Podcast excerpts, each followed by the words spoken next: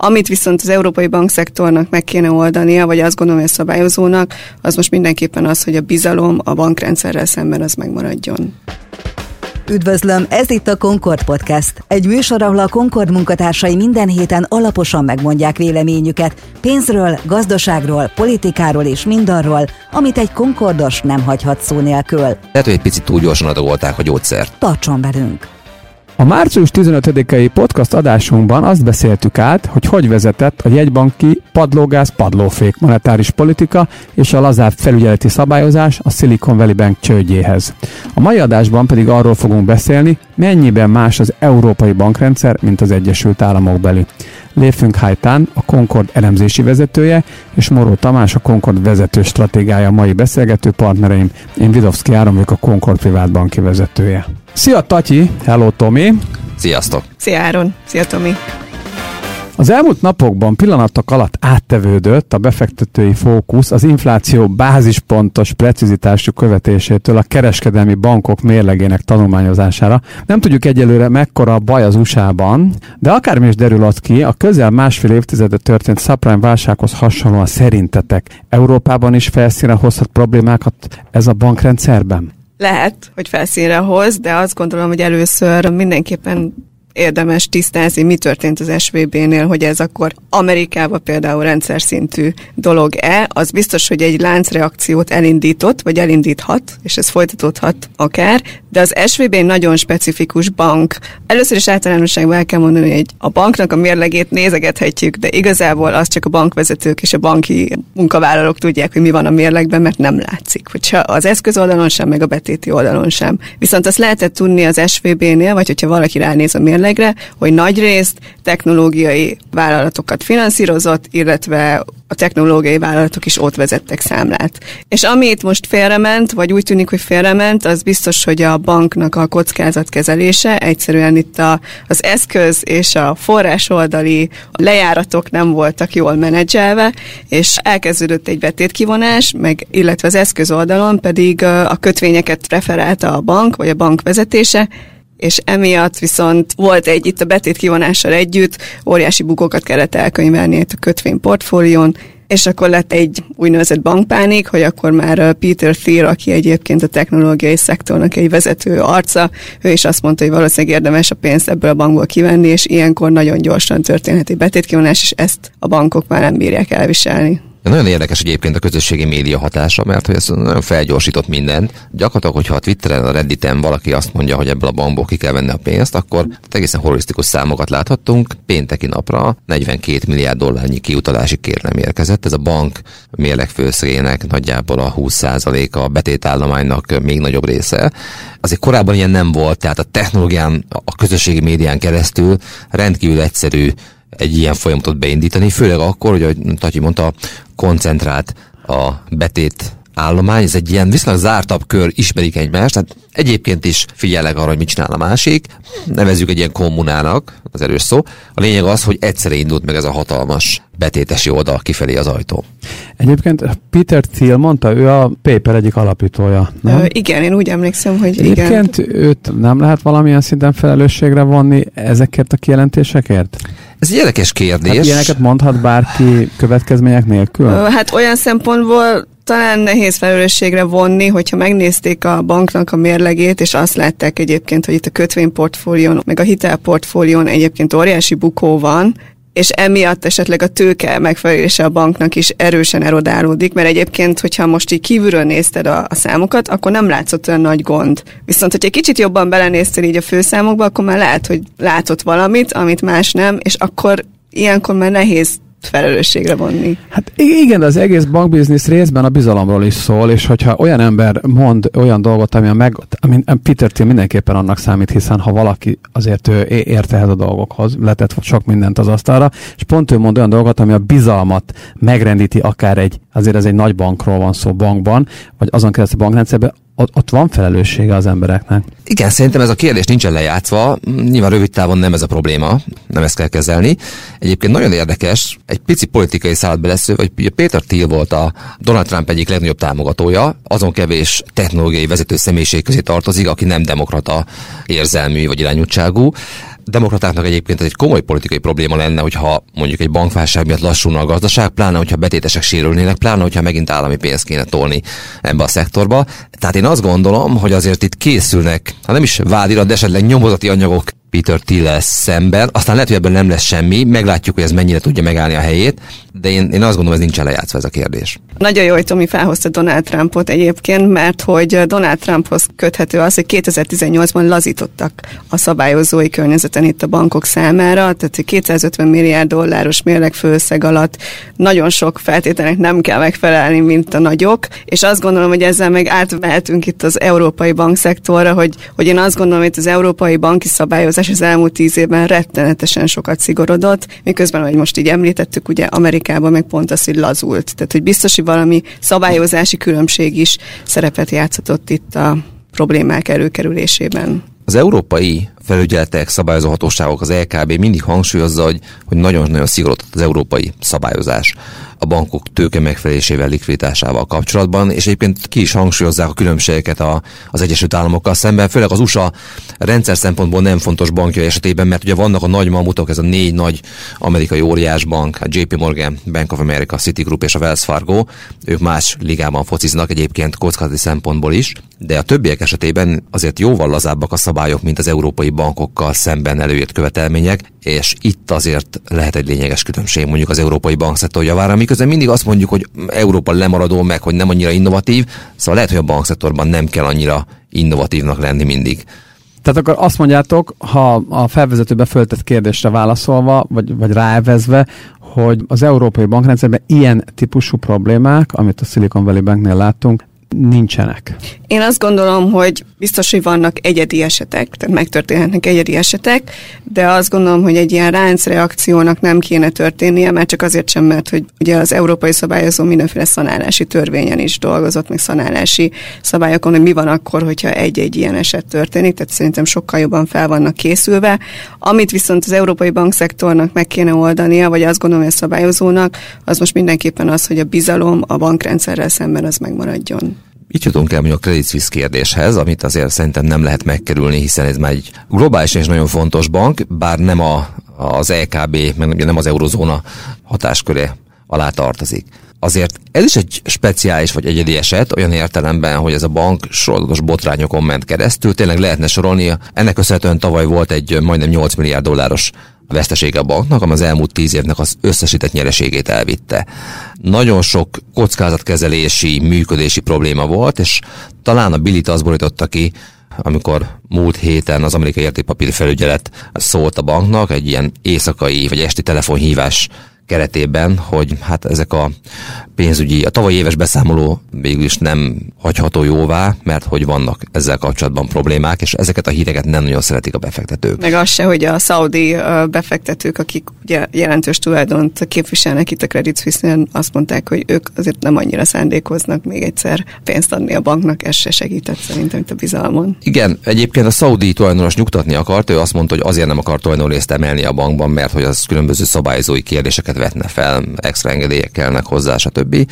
De hát ez a nyugtatás egy bankpánik alakult át, de tényleg azt hozzá kell tenni, hogy a Credit Suisse problémái azok évek óta húzódnak, és igazából itt azért normál működési kereteket messze túllépve sok olyan esemény történt, ami, ami nem segítette a bizalmat. Tehát már egy eleve ingatlanak tekintett bankról volt szó. Tatyi, te ezt tavaly évvégén egy cikkben is összeszedted, de azok, akik nem figyelték közelről a Credit Suisse banknak a, hát a mostani veszélyfutását, röviden idézzük már föl, hogy, hogy mik vezettek idáig. Talán az első ilyen botrány hosszú idők óta, én azt gondolom, hogy a Credit Suisse-nél azért három-négy évente biztos, hogy előkerül valami, csak így az utóbbi um, három évben kicsit megsorozódtak ezek az ügyek, de volt az Archegos Capitalnek a kapitulációja úgymond, ami nagyon sokat bukott a bank, voltak mozambiki kötvények, és szerintem az utolsó csepp a pohárba talán az volt, amikor a vezérigazgató kiállt, vagy volt valami munkavállalói levél, hogy egyébként nincs semmi baj a banknak a likviditásával, a tőke megfelelésével, és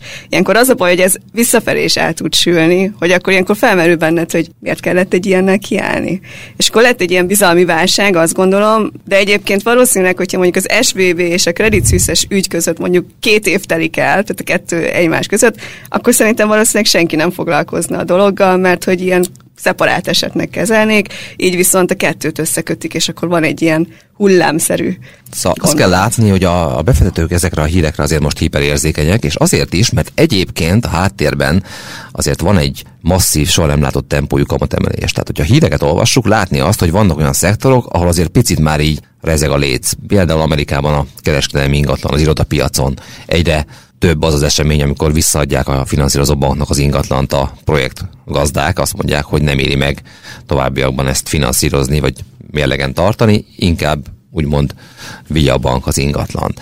Vannak nagyon-nagyon széthitelezett vállalatok, ahol a refinanszírozás már gondot jelent. Valószínűleg lesznek majd vádi csődök is. Tehát látszik az a két egyedi példától függetlenül is, hogy azért az a intenzív kamatemelési tempó elért egy olyan szintet, ahol már lehet, hogy jönnek majd a mellékhatások. Ez nem azt jelenti, hogy ez egyedi bankok szintjén nagy problémákat okoz, de mondjuk lehet, hogy romlik a hitelportfólió egy picit. És ez a az a makrogazdasági háttér, amelyben érkeznek ezek a hírek, és tényleg egyedi banki problémák, akár az SVB-nél, akár a, akár a Credit Suisse-nél. Úgyhogy azért azt gondolja, hogy a befektetők azok tűkönülnek, és, és tényleg most nagyítóval figyelik ezeket a híreket. Ilyen helyzetben a legfontosabb az, hogy a, a betétesek bizalmát helyre lehessen állítani a bankrendszerben, főleg például az amerikai kis és közepes bankok esetében, akik egyébként nagyon fontos szerepet töltenek be a gazdaság finanszírozásában, tehát azt nem lehet várni, hogy ez a négy amerikai mamutbank majd, majd az amerikai gazdaságot tudja finanszírozni. Ha a kis és közepes bankoknak nincsen forrásuk, és hitelezés helyett inkább azzal foglalkoznak, hogy oltsák a tüzet, akkor az amerikai növekedés egy elég komoly fékezésen mehet keresztül. És mondhatjuk persze, hogy az inflációnak majd jót tesz, de hát azért ez egy, ez egy jelentős recessziót is tud okozni. Szóval a bankrendszer szerepe azért nagyon-nagyon fontos, és erre figyelni kell a döntéshozóknak, és úgy tűnik, hogy figyelnek is. És a bankpánik szerintem azért nagyon veszélyes. Tehát azt kell látni egy banknak a működésében, hogy alapvetően normál esetben, például Európában van egy olyan szabályozás, hogy nagyjából azért a 30 napnyi pénzkivonást azt el kell viselni a banknak. Tehát ennyi likviditás likviditást muszáj fenntartani, hogy ez meglegyen, viszont azt nem lehet feltételezni, hogy egyszerre rohan minden betétes, és egyszerre vonják ki a betétjüket, akkor szerintem nincs az a, az a bank, amelyik ezt tudja menedzselni, tehát ilyenkor mindenképpen kell plusz finanszírozás, és ezt kell elkerülni, hogy ilyen bankpánik legyen, és ezért van az, hogy a Credit Suisse-nél is nagyon gyorsan a svájci bank beavatkozott, SVB-nél is ugye a szabályozó szinte azonnal egy hétvége alatt összehozott egy csomagot, tehát ezek nagyon fontosak, hogy a bizalom az továbbra is megmaradjon. A Credit Suisse hányadik legnagyobb bank Svájcban? És egyébként neki, mint svájci bank, ki a felügyeleti szerve? Hát ez egy nagyon érdekes kérdés. A, a második számú svájci bankról van szó, a svájci nemzeti bank, illetve van egy helyi szabályozó hatósága Finra, de hogy ez egy óriási bank, méretfőszeg az majdnem eléri a svájci GDP-t. Ami azért érdekes, mert hogy Svájc méretéhez képest is komoly kérdés adott esetben, hogyha egy állami segítséget kell nyújtani egy banknak, ugye ezt az arányokat mutatva ez olyan, mint hogyha mondjuk a, mondjuk a JP Morgannek a 3000 milliárd dolláros mérlegfőszege, az mondjuk olyan 20 ezer milliárd dolláros lenne. Tehát egy óriási megabankról van szó. Ez a probléma a kisebb országok nagy bankjaival, nem akarok párhuzamot vonni, de hát ugye láttuk az izlandi bankokat, meg láttuk a ciprusi bankokat bő tíz évvel ezelőtt. Tehát kis országnak, hogyha nagyon nagyra hízik a bankja, azért az egy probléma, hogyha ez a bank nehéz helyzetbe kerül.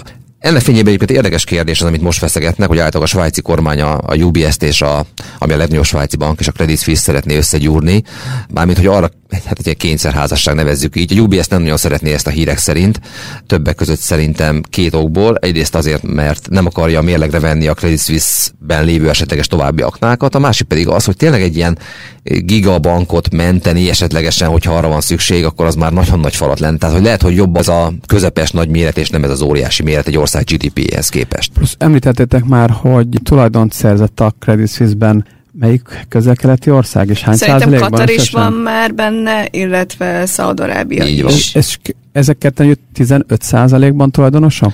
Igen, hát Katar nagyon régen kezdett tőkét emelni, még ilyen 40, 40 svájci frankos árfolyam felett, ugye az most már hát csak a töredékét éri. Így van, de ők azért kisebbségi, ha úgy tetszik, pénzügyi befektetők, tehát nem lehet tőlük arra számítani, hogy egy nehezebb helyzetben majd tőkét emelnek a bankban. Hozzá kell tenni egyébként, hogy papíron a Credit Suisse-nek abszolút jó a tőke megfelelése. Tehát nem, ez nem tőke probléma a mérleg szerint, hanem bizalmi hanem probléma. Bizalmi likviditási probléma. Igen, igen, mert hogyha megnézzük az állományt, akkor mióta ezek a problémák felszíne kerültek, akkor itt az eszközállományok erősen elkezdett apadni, mert hogy ugye az ügyfelek nem biztos, hogy uh, nagy bizalommal fordulnak egy ilyen bank iránt. Most értem, hogy Európa közepén van egy ország, ami nem az Európai Unió, Svájc, annak van a második legnagyobb bankja, a Credit Suisse, és az most bajban van. Egyébként nem tőke megfelelési bajban, hanem bizalmi válságban leledzik ebben a pillanatban. Ez mind értem, de szerintetek ez mekkora kihatása van ennek az eseménynek, vagy ennek a jelenlegi, szerintem én most ezt lokalizált problémának érzem a teljes európai bankrendszerre, vagy van egyáltalán bármilyen negatív hatása? Én azt gondolom, hogy jól érzed, tehát, hogy szerintem sem kell, hogyha ezt a bizalmi válságot sikerül egyedi szinten tartani, vagy egyedi szinten megoldani, és ebből nem lesz rendszer szintű bizalmi válság, akkor azt gondolom, hogy itt Európában nem kell félni egy ilyen banki csőd hullámtól, vagy bankpániktól. Biztos lesznek nehezebb helyzetben lévő bankok, de rendszer szinten ez nem kéne, hogy problémát okozzon. Nagyjából ez egyezik szerintem, amit most elmondtunk, az LKB meg különböző helyi jegybankoknak a nyilatkozataival, hogy egyébként a Credit Suisse az valószínűleg egyedi eset, az SBB egyedi eset, a rendszer szintű problémát nem jelent. Ettől függetlenül változhat mondjuk a monetáris politika, hogyha mondjuk megyünk előre az időben, és mondjuk gazdasági mutatók azt mutatják, hogy akár le is lehet állni a kamatemeléssel, de szerintem még nem itt vagyunk. Akkor ez most ez nagyon direkt kérdés lesz, de hogyha szétütik az európai bankokat, csak is kizárólag azért, mert itt a Credit Suisse miatt van egy, az egy fura rossz hangulat, akkor az egy vételi lehetőség lehet? Érdemes szelektívnek maradni, úgyhogy még jó, hogy itt a cégben vannak bankelemzők, meg én is az vagyok, úgyhogy... Nem véletlenül tettem fel neked ezt a kérdést, Tatyi. úgyhogy azt gondolom, hogy szelektíven, de lehet. Így van. Hát valószínűleg az erősebb szereplőket fogják szeretni, már mint méretre, tehát akik ugye a, a legnagyobb szereplői adott országban piacának, mert ezek azért általában ilyenkor vonzák a betéteket. Az egy érdekes kérdés egyébként, és szerintem ezt nem lehet megkerülni, hogy azért volt egy begyorsulást okozó folyamat az SVB-nél, és lehet, hogy ez a folyamat befektetői gondolkodás, ez, ez Európában is meg fog jelenni. Ez pedig az, hogy az első pár kamatemelésre nem igazán reagáltak a bankok betétesei, de amikor már szabad szemmel láthatóvá váltak a kamatok, akkor elkezdték venni a rövid állampapírokat. Treasury bill, bubill, ugye vannak ilyen dolláros meg eurós termékek, tehát elindult egyfajta ilyen betét kiáramlás ilyen értelemben is a bankokból. Aztán persze van, ahol ezt nagyon-nagyon mesterségesen begyorsították, de az biztos, hogy, hogy a bankok számára valószínűleg nem lesz elkerülhető a legalábbis a kisebb bankok számára a betéti kamatok emelése, aminek van egy kamatmarzsrontó hatása. A nagyok, ahova áramlik a pénz, ott viszont valószínűleg nem lesz ilyen kényszer, hogyha jön be a pénz, akkor minek emeljek betéti kamatot. Tehát itt is szerintem lesz egy ilyen divergencia a kisebb és nagyobb szereplők között. És igen, tehát ez a rövid állampapír hozam, ez most már azért megjelent, és, és velünk van, euróban és dollárban is, tehát ez mint termék ott van a palettán, és ez a bankok számára szerintem egy új helyzet. Azt szokták mondani, hogy az első pár kamatemelés az mindig jó egy banknak. Akkor tágul a kamatmarzs, és végre lehet pénzt keresni, de amikor ilyen tempóban, ilyen gyorsan ennyit emelnek a kamaton, ott már megjelennek a mellékhatások. Tehát lehet, hogy egy picit túl gyorsan adagolták a gyógyszert. És most azért ennek látjuk már negatív oldalait is.